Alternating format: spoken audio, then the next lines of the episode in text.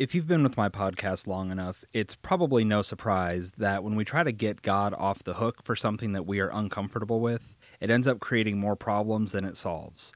And when it comes to the question of what happens to people who never hear the gospel, it is no different. Hey everyone, my name is Ray Burns, and I want to encourage Christians to think biblically about every area of their lives so that they can keep growing in spiritual maturity. Now, today we're going to be talking very simply about salvation and what happens to those who do not have it when they die. Now, when we think about salvation, really no matter how we spin it, salvation itself just isn't fair. Because depending on which side of it you fall on, either you think that it's unfair that there are some who go to heaven and others go to hell simply because Christians are the ones that were lucky or smart enough or just kind of lucked in to realizing their need for Jesus Christ and asking Him to save them. Now, on the other hand, we can see that salvation is unfair because it's really not fair that anyone should go to heaven. None of us deserve it. None of us can do any good on our own to be able to say to God, hey, look at what I've done to deserve this free gift that you've given me through Jesus Christ. The reality is that salvation is ridiculously unfair because the only innocent person who has ever lived is Jesus Christ, and yet he is the one who took the punishment for our sins so that God could look at us as though we were perfect and sinless. That's not fair. That is a very hard thing for us to think about when we have a, a true and genuine measure of how unworthy we are of God's grace. But somewhere in the middle there, wherever you fall on how you think about salvation, the one thing that we need to ask and honestly answer is what happens to those people who don't hear the gospel and accept it, or don't hear the gospel and reject it, but instead never get a chance to hear the gospel at all. Now, one popular belief and one that I think gives us the most comfort on a human level is the idea that if someone doesn't hear the gospel, then either they go to some sort of kind of intermediate state, a middle ground. Uh, the Catholic Church has purgatory. Maybe there's just a nothingness to it. But whatever it is, we we have a hard time saying that if someone doesn't hear the gospel and dies guilty of their sins, it's it doesn't taste right to us. It doesn't feel good to say that God would hold them accountable for their sins, to punish them and to send them to hell because they didn't reject Jesus. They never even knew who Jesus was in this life. And so we want to find, you know, maybe say they can't go to heaven, but they definitely don't deserve hell. And so we'll say that there's some kind of middle afterlife for them. Uh, the alternative is to say that they they just get to go to heaven maybe it's a lesser version of heaven. You know, we might have different ways of thinking about it, but ultimately we want to say that because they didn't reject Christ, because they didn't know they were breaking God's law, it's not fair for God to keep them out of heaven, to punish them. And so, however we want to we want to justify it, we ultimately want to say that nothing happens to someone who doesn't get a chance to hear the gospel. And again, that's a very comforting thought, but let's just really think about the logical conclusion that this has to lead us to. Because if we're going to believe something, we have to see it to its end. We have to think about not just how it affects how we think about salvation, but how we think about how that impacts everything we know about life and about God's Word. And so let's just look at the massive problem and really the monster that it turns Jesus Christ into if we think that nothing happens and there is no punishment for those who die never hearing the gospel. So in Matthew chapter 28, verse 19, Christ says, Go therefore and make disciples of all nations, baptizing them in the name of the Father, and the Son, and the Holy Spirit. So, a simple one, one that we've all heard. But let's think about what that means if Jesus Christ knew that those who didn't hear the gospel and died would have no punishment. Because if that's true, if that is how our universe works, if that's how God has designed things and that's how his justice and his judgment work, then here's what's going to happen in this world as Christ sends people out. One, people will hear the gospel and they will believe and they will have eternity with God. People will hear the gospel and reject it and then they will be condemned to eternal punishment in hell.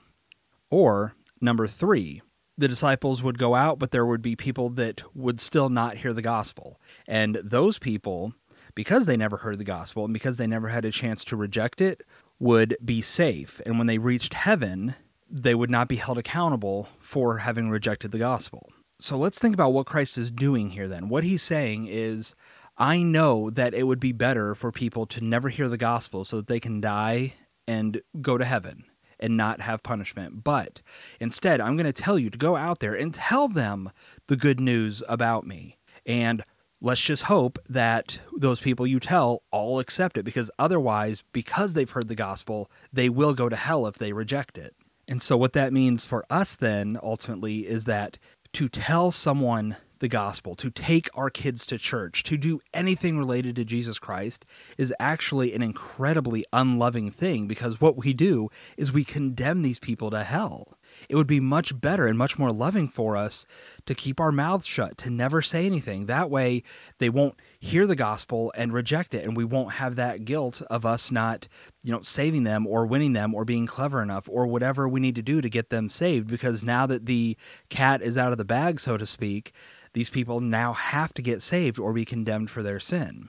And so we see that this this popular idea, no matter how comforting it is, it turns us into monsters. It turns Jesus Christ into a, a terrible God if it's only by them knowing who he is that people can be held accountable for their sin. And so, you know, logically, biblically, this just doesn't make sense. It, it doesn't make sense that there is some kind of intermediate state because the Bible doesn't talk about that. You know, you have to have to go really far afield or you have to get involved in something like the Roman Catholic Church where they have other texts besides the Bible to get their teachings from. But if we are sticking purely to the Bible, we have to say there is a heaven or there is a hell, and that is the eternity of all people. So if we realize that we have no choice but to believe that salvation and forgiveness of sins is only for those who place their trust in Jesus Christ, then another, I think, logical and fair question that we as people who are made in God's image and want justice and want fairness in the universe, what we then want to ask is how is it fair that these people who never hear the gospel can be punished? You know, what about, you know, the, the very cliche classic question of, well, what about the innocent man in remote Africa who, you know, he's never even been exposed, you know, his whole tribe, you know, village, they've never been exposed to the gospel. How is it fair for God to hold them accountable? And so we can see this in Romans chapter 1 verses 18 to 20, which very cleanly sums up how people can still be held accountable for not knowing God or trusting him. It says, For the wrath of God is revealed from heaven against all ungodliness and unrighteousness of men who suppress the truth in unrighteousness, because that which is known about God is evident within them, for God has made it evident to them. For since the creation of the world, his invisible attributes, his eternal power and divine nature, have been clearly seen, being understood through what has been made, so that they are without excuse. So, what is this saying? Very simply, there is no innocent guy tucked away somewhere in the world who's never had communication with, let's call it the outside world. There's no such thing as an innocent person. All have sinned and fall short of the glory of God. It's not a question of whether they know the Bible and know God's law to know if they're breaking it. God says that He has revealed Himself clearly enough to people that they know there is a God out there who created everything.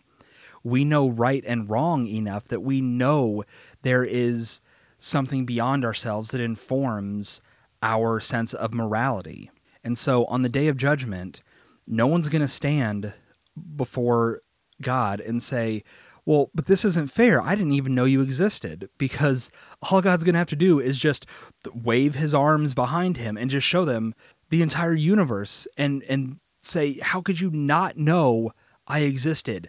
looking at everything around you and thinking that it just all came out of nowhere. God's going to hold people accountable for not knowing him or or worshiping him simply because they can see the universe. They can understand right and wrong within themselves, and yet they still didn't worship God and give him reverence. Now, the next thing we should be doing is holding up our hand and saying, Whoa, whoa, whoa. But they don't know God. You know, people all throughout history have been worshiping deities thinking, oh, well, this clearly had to be made by something. So let's create, you know, a raven god or, or, you know, the Greek pantheon or whatever different cultures throughout the world have created as deities we can see that people have tried to attribute creation to something beyond themselves. They've tried to worship something. And we just want to say, well, they just got it wrong because they didn't have the Bible to tell them otherwise. But here is what's going to kind of leave lead us into our next real, realization is that yes, people have worshiped gods all throughout history, right? Even in in ancient biblical times. I mean, we see we see that false gods existed even back then. But what all these gods have different from the true God of the universe is that all gods exist to one degree or another in order to serve the needs of people. They erect statues, they have rituals, they have all this stuff built around pleasing these gods so that they can get something out of that god. It's not about worshiping the god because that god is worthy of worship because because that god is majestic and beautiful and good, but because by worshiping they have a transactional relationship where if I do these sacrifices, if I hold to these laws, then you will give me something in return.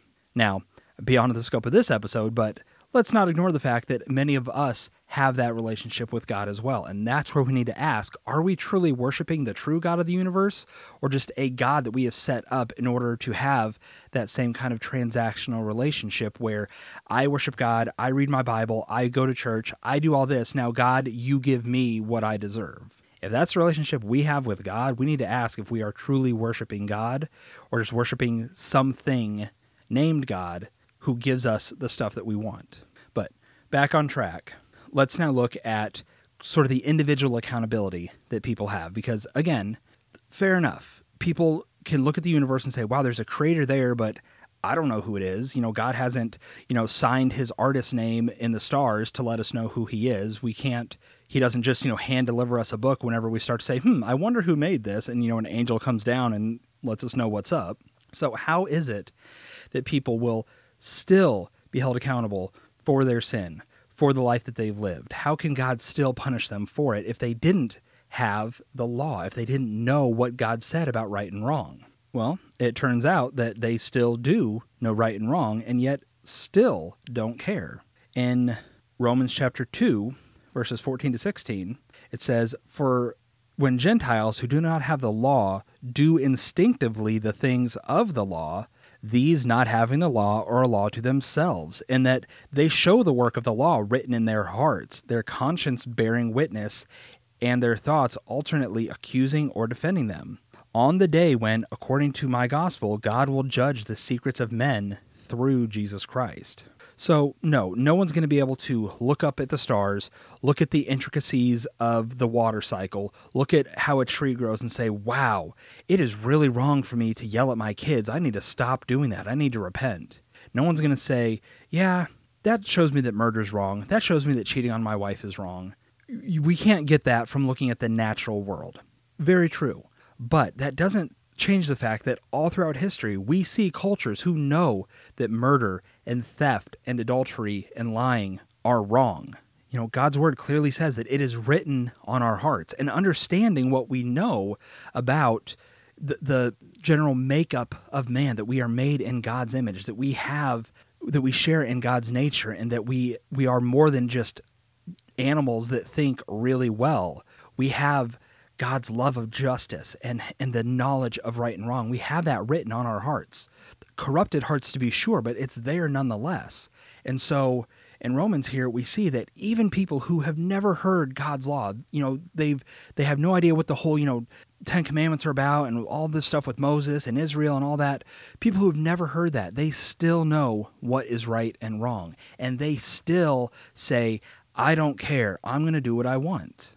And that at the very least, is what God is going to judge them by because they know what's right, they know what's wrong, and yet they reject the good for the bad. They choose to act selfishly, they choose to love themselves more than what is written in their hearts and what is convicting them otherwise. So ultimately, we can sum that up as our consciences. God gave us our consciences to convict us.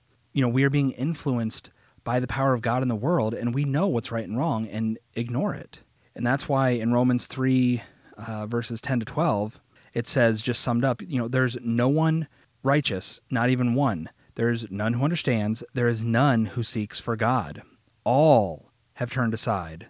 Together they have become useless. There is no one who does good. There is not even one.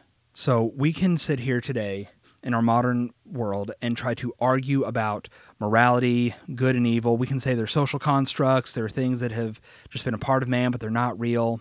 But that is not what God says. That is not how God has designed things. We can try to, you know, like Romans 1 talks about how we try to suppress the truth. You know, we can try to, to hold it down. We can try to say things and believe things that justify our behaviors and our actions. We can try to argue our way out of our consciences all we want. But God very clearly says that there is no one who does good, that we will all be judged for the actions that we do. Because whether or not we know the Bible, whether or not we've been to church or grew up in a Christian nation or have even heard the name Jesus Christ, we still are guilty for our thoughts and our actions in this life. And so the ultimate fate of those who never hear the gospel is the exact same as the fate of those who hear it and reject it, and that is punishment for their sin. There's no loophole that we can jump through to try to get God off the hook and say, oh, God wouldn't be so terrible. God's not terrible. God is just. God is good.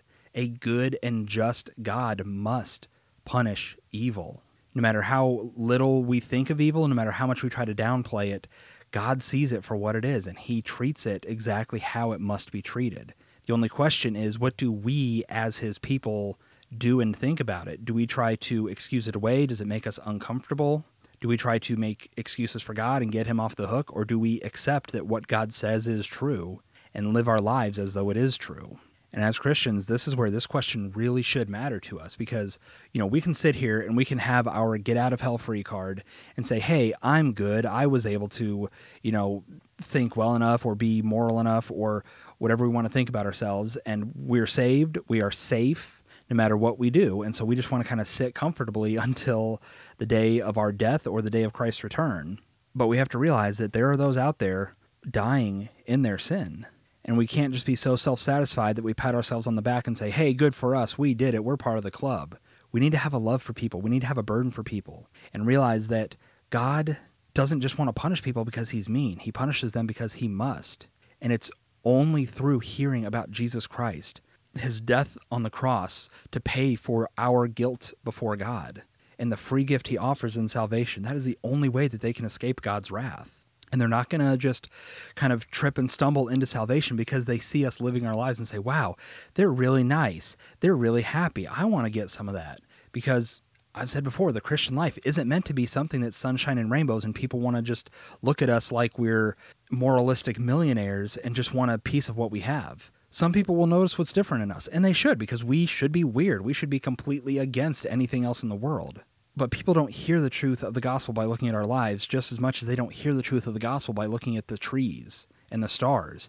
They see something there, but that's not enough for salvation. Instead, remember what Romans chapter 10, verses 14 to 17 says. And I'm going to shorten this up, but it says, How then will they call on him in whom they have not believed? How will they believe in him whom they have not heard? And how will they, how will they hear without a preacher? How will they preach unless they are sent? So, faith comes from hearing, and hearing by the word of Christ. So remember, faith doesn't come by observing the world, faith doesn't come by good intentions. It comes from hearing the truth of God, not hearing us say nice things, not hearing us be nice people. That is a good testimony. But if they don't know that everything we do is motivated by a love of Jesus Christ, and if those people don't know that Jesus Christ isn't just this optional way we choose to live our lives, but He is the only one worth following, He is the only way to heaven, then they're not going to understand what a saving faith really is. They're just going to understand what good morality and what good principles can be found in parts of the Bible. But on top of that, it's not about us having to be perfect in our delivery of the gospel. You know, a lot of times, a lot of us, and I know myself included, we feel unworthy. We feel, you know, like we know it in our heads and we could maybe write it out very easily. But when it comes to an actual back and forth conversation with someone where they're asking questions that maybe we're not prepared for, or we, you know, have that, that mind blank moment where, oh, I know this verse, I know what the Bible says, I have read the Bible before, trust me you know, we'll have those moments where we'll blank. And so we feel like, you know, I don't want to risk condemning someone to hell because I was, you know, incapable or, or, you know, fat tongued when trying to give someone the gospel. But God doesn't call us to be perfect or convincing or, you know, these great speakers and things like that. He just calls us to be faithful. We are witnesses of Jesus Christ. We have seen the truth of it. And all we're called to do is just tell others. Maybe that's you being a missionary. Maybe that's you going door to door. Or maybe that's you just being open and honest with people in your lives and just letting them know, hey, this is what I know is truth, and I want to tell you about it. It's very simple. And a lot of people, especially where we live in the world right now, I mean, there's people who might be hostile to it, but a lot of people, at the very least, will appreciate that you care about them enough that you believe this thing is true and want them to know. Um, you know, I've, I've always been um, so touched by a story by um, a guy named Penn, Penn Jillette from the uh, Penn and Teller magicians duo. Um, he is a very outspoken atheist. But one thing I remember him saying is that he so appreciates Christians who give him the gospel instead of those who are afraid to.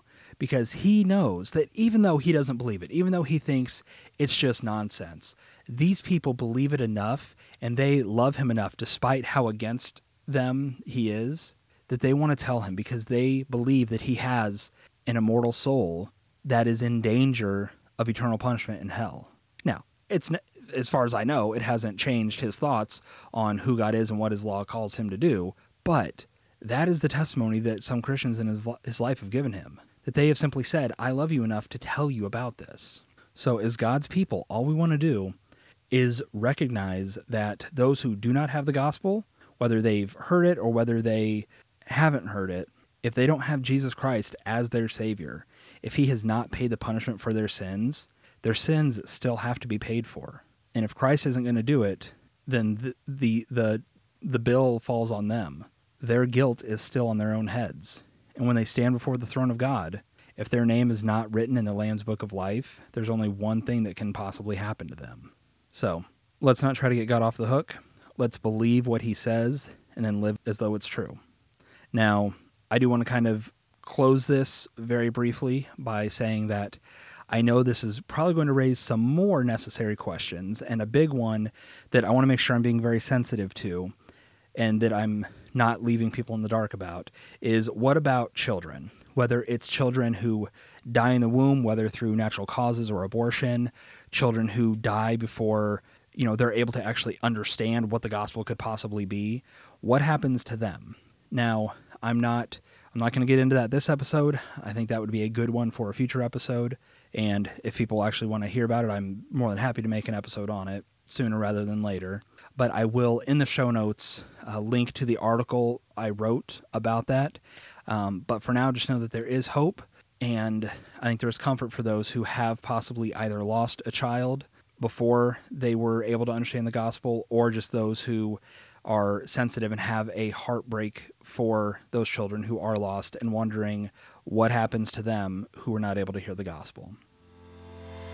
Thank you for listening to this episode of Onward in the Faith. This podcast and ministry are supported purely through God and through listeners like you. If you'd like to support this ministry, there are three ways you can do it. The first is that I would ask for prayer, both for myself and the ministry in general. The second is that you can support it through outreach by sharing this episode with people and helping them maybe better understand what the fate of those who never hear the gospel is. And the third is that you can support by donating either one time or every month to kind of help cover the costs of maintaining everything I do. And you can do that by either visiting a link down in the show notes or visiting patreon.com slash onward in the faith. I hope this episode has encouraged you to keep moving onward in your faith toward maturity in Christ.